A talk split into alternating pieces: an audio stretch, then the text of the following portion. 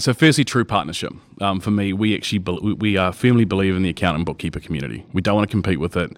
You're the magic around the technology where it happens, and so we were founded that way, and we still operate that way in the markets where we have dominance. And so, and it's core to our strategy here.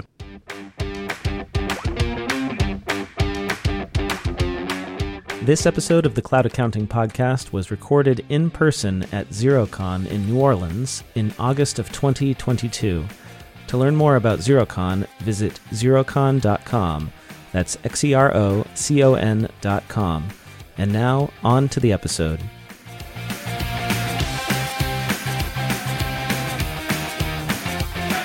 Hello, and welcome to a special episode of the Cloud Accounting Podcast.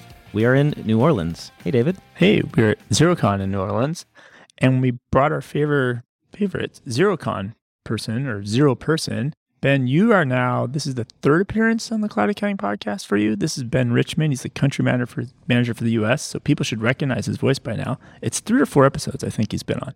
Three. Yeah, it's a, it's a few number. It would be about three. Hopefully, my accent's getting slower and easier to understand as we do. But always love love having a chat. I think we could talk for hours. So Yeah, welcome thanks back. for having me. Ben Richmond. It was what a thousand plus days I heard since the last Xerocon. It was. And then it's almost over a year since we had you on because I think we chatted at the accounting salon in New Orleans. in New Orleans, and that Yep. was just at the tail end of COVID there before Omicron, I think. Searched I, up. f- I forget. I, Sometime. It's very great. Yeah, We've well- all had a great two years. yeah, that was the first time I think we'd gone out on site with Xero to a conference, the accounting salon at New Orleans, and uh, what a way to get back into it, straight into New Orleans. Again. so what else has been going on for you then during this this two years of no Xerocons? yeah, no Zerocons. Well, still lots. I mean, we we did the lots of good virtual stuff. We tried to make that different. I think everyone had a good shot at that, but we're all over that now. So it's good to be back in person.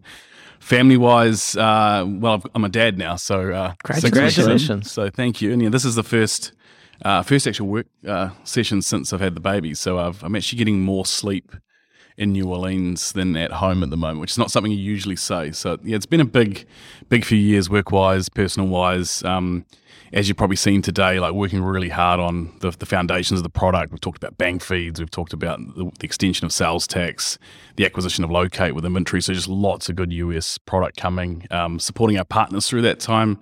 Man, I can't say how much we appreciate accountants and bookkeepers and what they've done for small business through the, the crazy three years, the never ending tax seasons, uh, and all the fun of trying to get hold of the IRS on the phone and, things like that. So it's been pretty crazy for everyone. I think we've all got through, and it's so cool to see everyone just having fun together out there.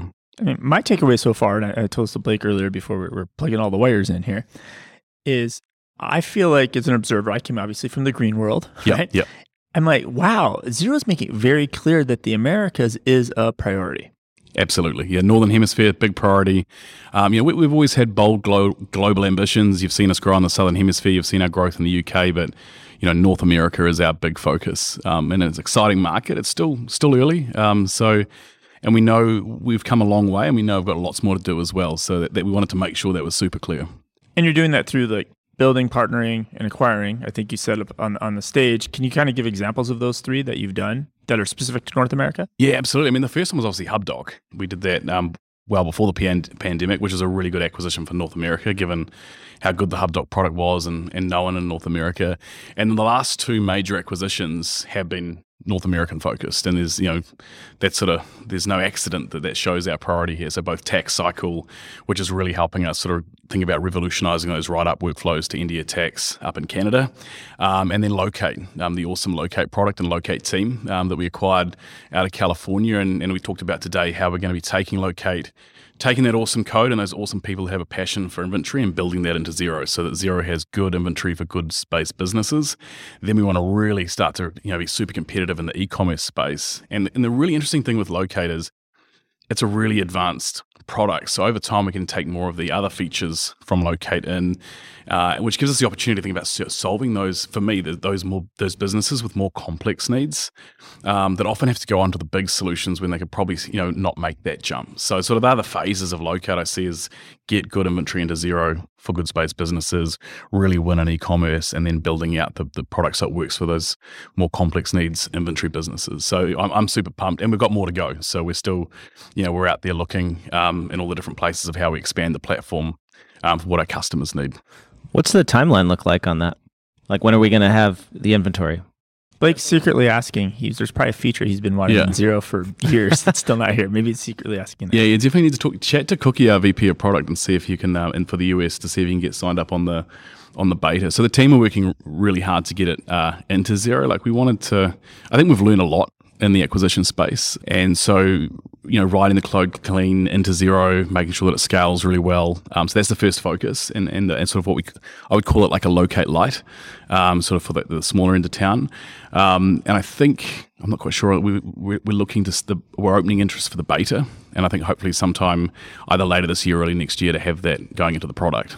The further stages we go fast into e-commerce, and then obviously the the more advanced features will come over the next sort of couple of years. It is a big piece of work, so we'll be we're really careful not to overcommit because it's uh, uh, you know building it properly into Xero is, is a big task. So, but you know the locate team that I think you know Annie Terry and that they're they're great, passionate folk that know the space, know the US market really well. So um, I've got every confidence they're going as fast as they can. So so that's acquisitions. I think you also announced like the team you're building in the states. Now you have engineers in the states, you got product managers in the states. Can you want to talk about the team you're building, even marketing? I guess like Yeah, yeah, and so it's um, I think big things. A couple of the big ones first out. I think there's there's been a couple of real votes of action for us. So Chris O'Neill, who's our new chief growth officer, um, who's you know based in San Francisco, got a pretty tenured background in the SaaS space um, with companies like Google and Evernote. Um, Jug, who's uh, out in San Francisco as well, who's our EVP of engineering. So between those two roles, pretty much most, I think every engineer in the company now reports through to North American leadership. So we're starting to see that migration of leadership to where we want to win the most important market um, at the scale of the North American market. We're building out product teams here. We've obviously established the Toronto hub as well. So lots of different functions starting to, to grow here, which, as you know, being close to the product, having people that really understand the customer challenge and problem that we're trying to solve just helps us go so much faster. And at the same time, we're still leveraging. I mean, I think one of the benefits of being a global company is there are a lot of things that are the same around the world. And so we're still leveraging experiences from other markets where it makes sense, but making sure we've got really good local horsepower and knowledge to solve the, you know, there are many, many unique US challenges to solve. And so having people that have got experience in solving those here in the market is, is a big focus. So you mentioned uh, inventory is a big focus. What else is the focus uh, on in terms of product for the U.S. market? Yeah, great question. So you would have seen the partnership with Avalara. So we really want to put good comprehensive sales tax into Xero so that you can calculate and report on sales tax within Xero. So that you've, know, we spoke about this in the last time we're on the show. There's a lot of innovation in Xero's global platform that if the basics um, for particular segments of the market, you know, verticals don't work, then they can't get access to that. So we're really focused in the US on you know getting those basics right, so making sure high quality bank data is coming into Xero, making sure that we can go after goods based businesses and, and serve them well with the good sales tax. The boring compliance stuff, which you know people call it boring, but us accountants will always say it's actually it's the exciting stuff that actually makes life go faster and get, get you to the cool stuff. Things like improving our 1099 experience and all the things you heard Anna and Cookie talk about. So lots of core product needs, but also we're looking at things like you know, you've, you've seen this year with Analytics Plus. We're starting to think about what are those insights we can deliver. How do we do more with the ecosystem as well? So how do we use the ecosystem in markets where we want to grow and, and go together with a lot of our key partners? So keeping that really open partnership approach uh, that we've had. And the other one is XSBI. Um, We've now got enough scale in the US, and it's kind of funny because if you think about small business insights, they're generally small sample sizes that government or state government departments do.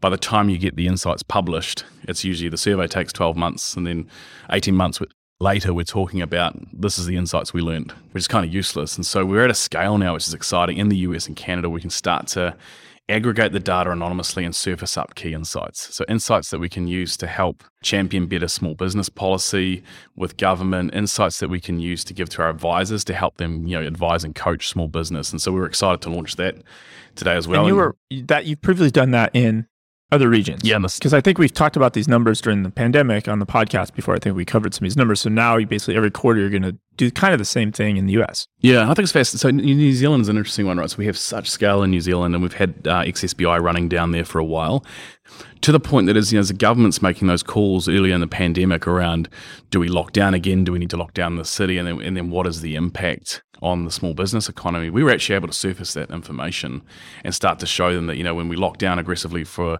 two or three weeks, here's the here's what it does to top line revenue in those in that customer group in that area. And here's and and also surface up things where you know there's a segment of customers here where their revenue's down but they're holding their net profit flat. So what are the common things we're seeing there? And i remember some of the early research when we launched it down there things like more active use of an advisor. Um, so the common traits that you could see between the ones that were able to hold their net profit flat when those sort of top line decreases happened use of an advisor and more use of technology. So if they had more apps connected. So um, yeah, it's super exciting. So really early days as we launch it here in the US, but it's so cool to be able to bring that to the US market because generally small business insights are a real black hole or the information's too late. So you we talked about how a lot of the or more of the de- development is coming to the US, more resources, the leadership uh, in terms of like product here in the US, but a lot of it and and especially in the last, you know, during the pandemic is in New Zealand, right? Like uh, your core development team. And I know um, New Zealand was locked down for quite some time, probably one of the strictest in the world. Is that why, from my perspective, sitting here, we didn't have much in the way of feature development for several years? It, it felt like. I mean, like, did that really hurt Xero? Yeah, I, I, don't think the lockdowns did. So we were, as a company born in the cloud, and we've always set up the ability to work remote. You know, our teams were able to really quickly adapt uh, when New Zealand locked down. Our, our, product teams have always been distributed around the world. You know, we have development in the UK, we have quite a lot of our development in Melbourne, Australia, across the cities in New Zealand. Uh, it was a couple of years ago, sort of pre the pandemic, we'd already established the Toronto hub. So, if I was to talk about, you know, what was the reason for the delay, probably a couple of things that we've been pretty open about. One is, um, you know, the platform's now 16 years old, and we've been scaling really quickly. And you know, as at our last results, over 3.3 million subscribers, and so we've been doing a lot of work to modernize the platform um, which often users don't see you know the impact straight away. So how do you you know re-engineer, remodernize the platform so you can continue to innovate at the scale that we are now? So there's been a lot of work going on uh, in that space. The other thing too is the US is just hard, um, and half the you know I'm impatient and want half the features overnight as well. Um, but as we know, you know things like sales tax and, and things like bank feeds um, have been incredibly complicated. The one I'm really proud of, though, and, and, it's an area where we've done a lot of the modernization work, and we've seen the sort of mojo of Xero's really consistent releases is Xero's reporting. So we've had it really, we've had that focused on the US for a couple of years now, and so you've probably seen a lot more regular releases coming out in the US for US specific reporting. And you know, a great example of we launched the new this new report. There was a couple of things that US partners didn't like about it. They were able to get that feedback in, and we were able to roll a, a fix within a week based on that customer feedback. So that's an example I think we've done really well. Our reporting is holding up really well in the US, particularly as we know the US does a lot of things differently. Accrual versus cash is obviously a big one. So users being able to select I want cash by default, but I can also switch accrual. So that, that's an area we have gone fast. So pandemic didn't gave us challenges like every other company did, whether it was the great reshuffle as opposed to the resignation. But yeah, we've always had distributed product teams, but we're starting. I think what you're seeing a shift to is specific products for specific that are specific to the region. We want to make sure we're, we're building more of the more of those in region so that we can go faster. Makes sense. So I know you have to go. Yeah. You have to wrap up. But you're on the main stage, and Amanda Aguilar asked you what you would tell somebody that's never seen Xero or touched Xero in accountant or bookkeeper. And she said, You get one minute to answer it. And you went on for like eight minutes. So I'm going to give you a second chance. I pulled up my stopwatch. So I'm going to ask you this question, and we'll hit start on the stopwatch. Why Xero? Yeah, absolutely. So you got the stopwatch going. So, firstly, true partnership. Um, for me, we actually be- we uh, firmly believe in the accountant bookkeeper community. We don't want to compete with it. You're the magic around the technology where it happens, and so we were founded that way, and we still operate that way in the markets where we have dominance. And so, and it's core to our strategy here. Two, DNA. Small business is what we love. You know, I come from a small business background. I've seen the trust we have in advisors, and when I was an accountant myself, you know, I, I saw the client's trust in us that we just didn't capitalize on as well as we could. That coupled with a small business family. So Xero is the platform that I do believe will bring all of those people that sit around the team that support a small business and help them get confident to grow. Uh, and three, it's I think it's a partner community. Like actually, and you can see that the fun, the co-opetition that happens in the Xero partner community versus competition. There's so many partners in our space that are new, old, but they're all willing to share. Did I get it? You did it. 54 seconds. Yeah. Congratulations. I might have had to go into that fast talking New Zealand accent for that though. Thanks so much for joining us, Ben. Thank I, you, love Ben. it because you've been the consistent Xero voice for our podcast listeners. And if folks want to connect with you online, Yeah, uh, at Ben Richmond one is the Twitter handle. Um, tried to get someone else got it before me, the, the original, um, or just email me ben.richmond at xero.com, obviously with an X. great to chat with you, Ben. Thank you. Thanks, Ben.